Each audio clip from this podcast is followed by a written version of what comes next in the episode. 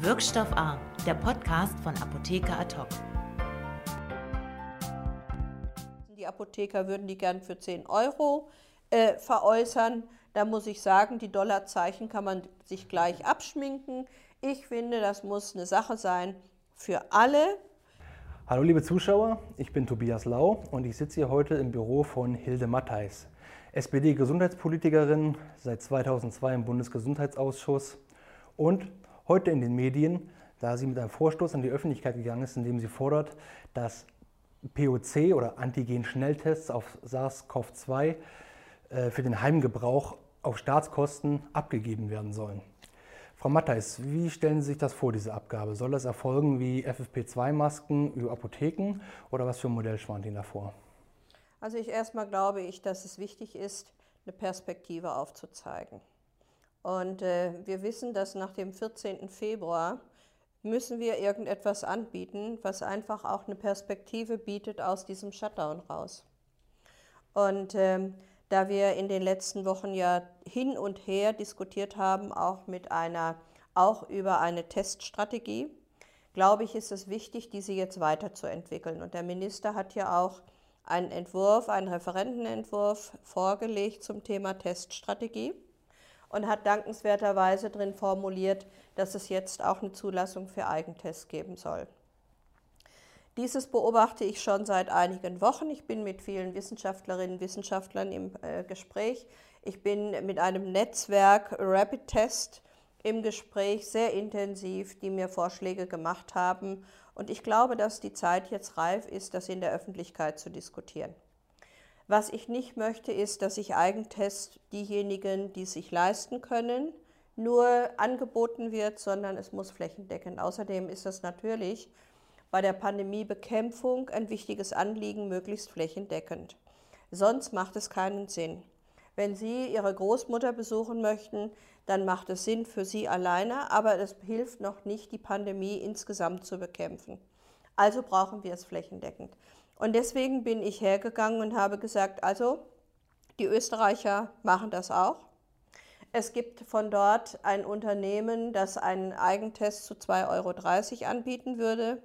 Eine Firma hier würde es für 5 Euro anbieten und ich glaube, dass je höher die äh, Stückzahl ist, die bestellt wird, äh, umso mehr drückt sich der Preis.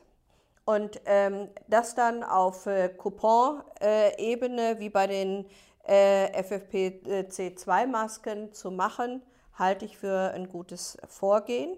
Und das auch für eine gewisse Zeit, damit wir einfach die Möglichkeit haben, neben den anderen Maßnahmen, die jetzt schon äh, existieren, bis hin zur Impfstrategie, zur Einhaltung von Abstand, äh, zu Kontaktbeschränkungen, dieses als Ausstieg oder Einstieg wieder in die Normalität zu nehmen.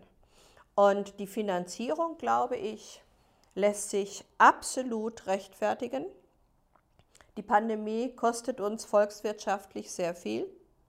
Das will ich nicht in irgendeiner Weise ankreiden, überhaupt nicht, sondern es ist eine Feststellung, eine Notwendigkeit, selbstverständlich.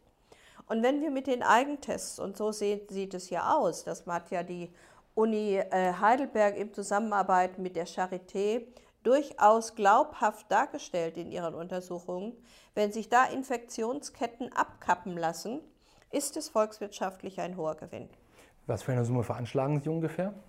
Also äh, das können Sie ja mal hochrechnen, äh, wenn man sagt, für 80 Millionen, äh, für 10 Wochen, pro Woche fünf Stück, äh, bei einem Stückpreis von 5 Euro, das ist maximal, sind das 20 Milliarden, sind es 2,30 Euro, ist es die Hälfte. Und ich glaube, da lässt sich noch sehr viel auch in Bewegung setzen. Und ähm, äh, das ist jetzt eine Hochrechnung, die ich jetzt völlig ähm, unsachgemäß gemacht habe, einfach um für mich selber mal eine Größenordnung zu haben.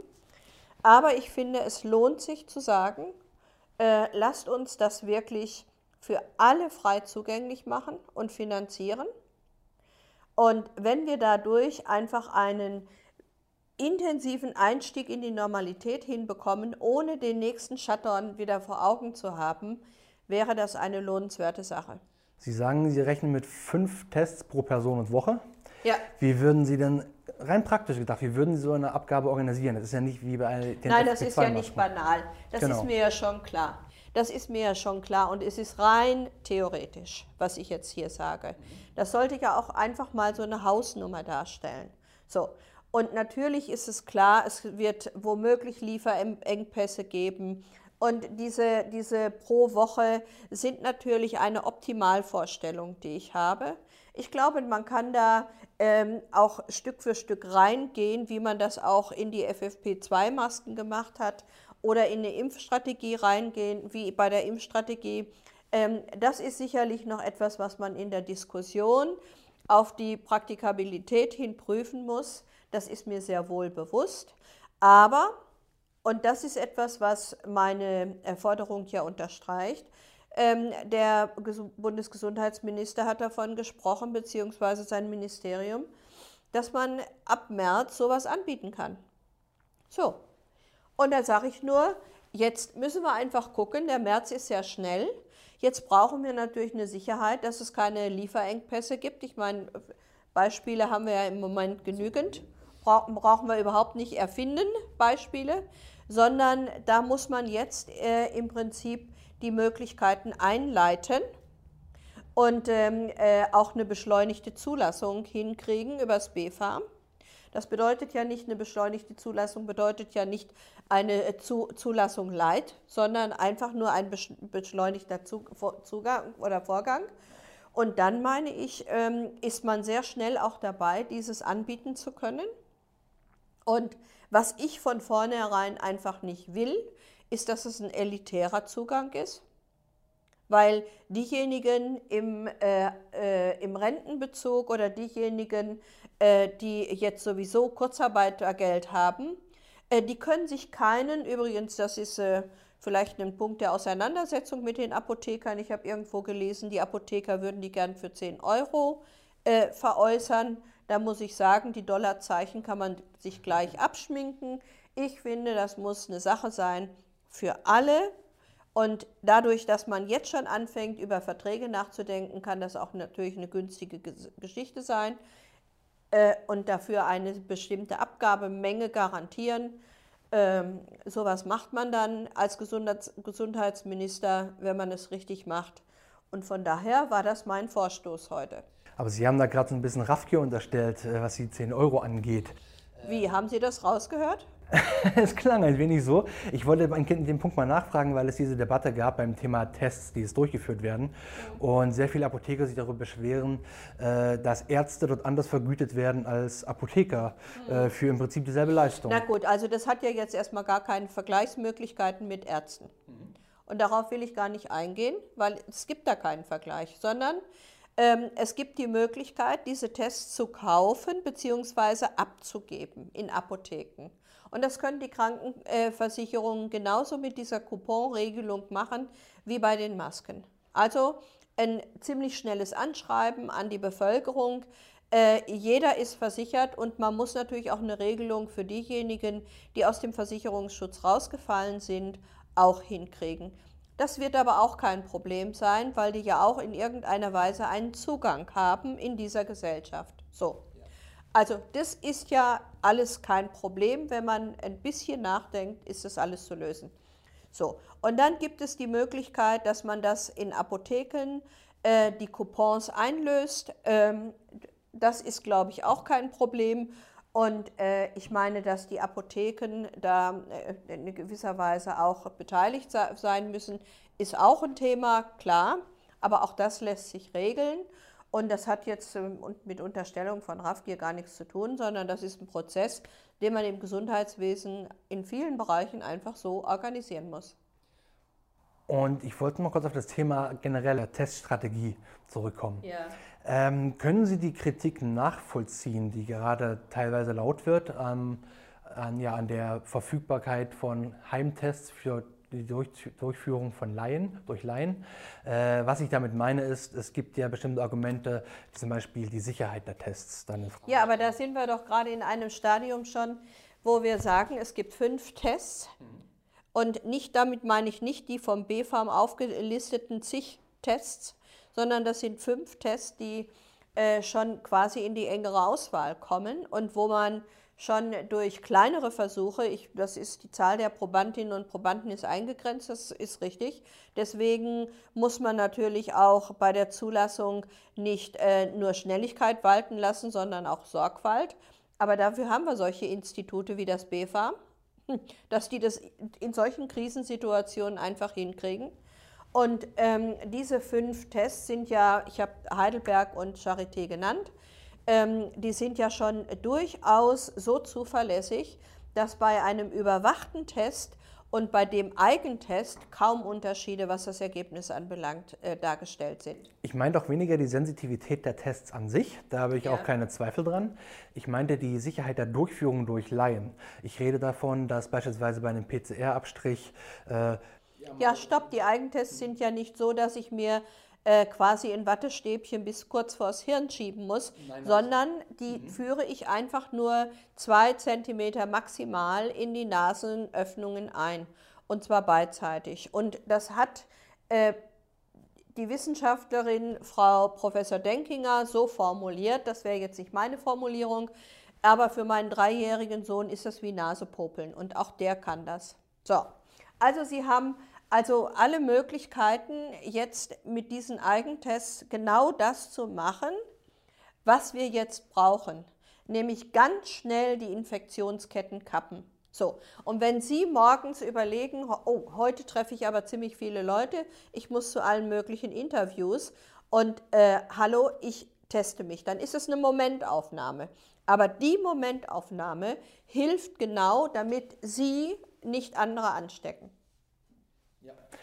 Und wie würden Sie sicherstellen, dass die Weitermeldung der Testergebnisse an Ärzte Das ist ein Problem, da haben Sie recht. So, und ich glaube aber, dass die Eigenverantwortung der Gesellschaft, der Bevölkerung sehr, sehr groß ist.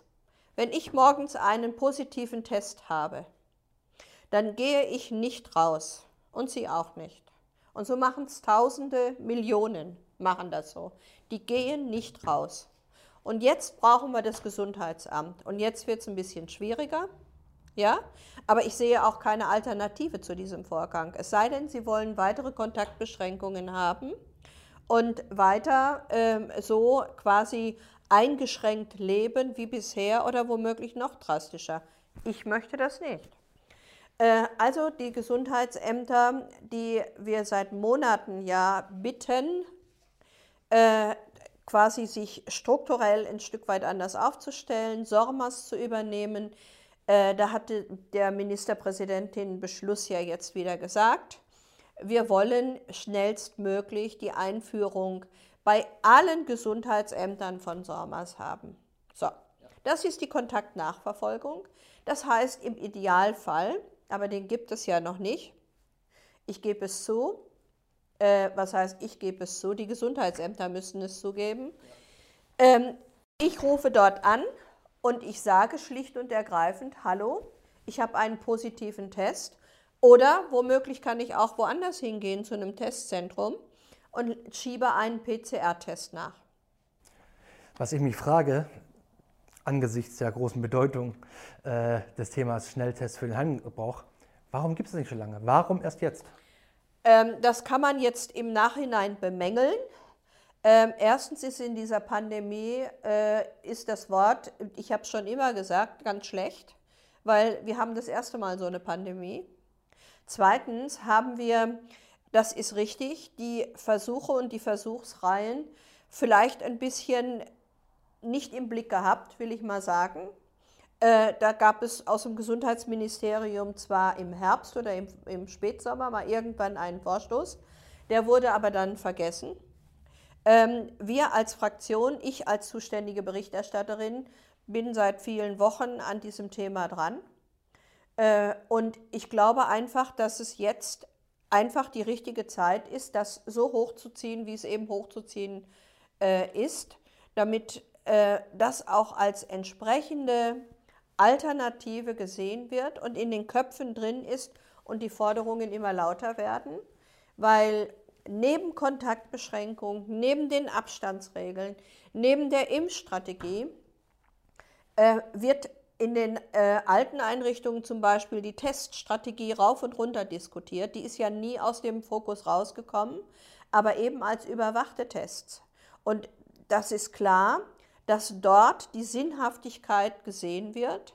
Und wenn wir jetzt noch den nächsten Schritt machen mit den Eigentests, weil auch das hat uns das RKI ja ständig auf die Fahnen geschrieben. Das RKI sagt ja, die Teststrategie ist gut und richtig, aber sie führt dazu, dass das Virus sich auf die Jüngeren begrenzt.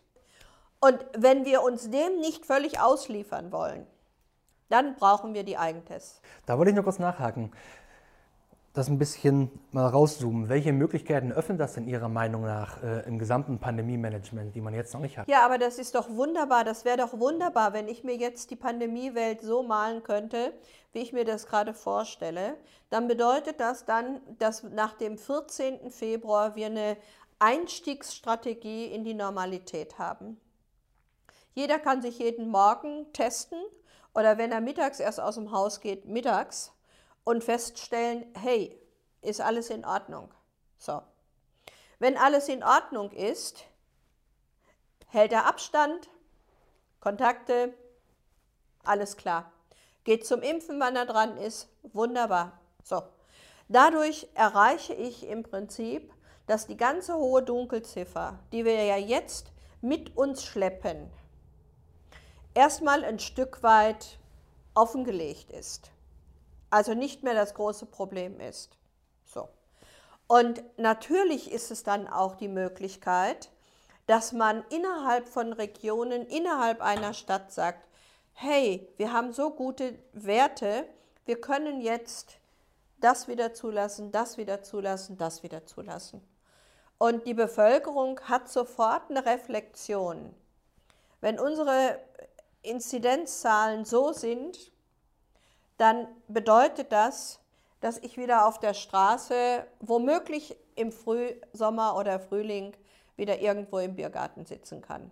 Ich finde die Option, wieder im Biergarten zu sitzen, finde ich dermaßen charmant, dass ich einfach denke, das ist ein so überzeugendes Argument, dass wir jetzt alle Kräfte darauf verwenden müssen, dass wir das mit diesen Eigentests hinkriegen. Und glauben Sie, wir sind auf, dem, auf einem guten Weg ja. dazu? Ja, also nicht umsonst machen ja andere Länder uns das vor. Ich meine, wir haben das Rad ja nicht neu erfunden, aber wir haben die Diskussion noch nicht vertieft geführt. Ähm, deswegen also glaube ich, dass es eine ergänzende, wichtige Public Health Maßnahme ist. Gutes Stichwort, da wollte ich auch noch nachhaken. Sie haben kritisiert, dass bisher kein Public Health Ansatz verfolgt wurde, dass es einfach keine Public Health Strategie gab bisher. Wie müsste die Ihrer Meinung nach aussehen? Ja, das hat sehr viel was mit den Eigentests zu tun.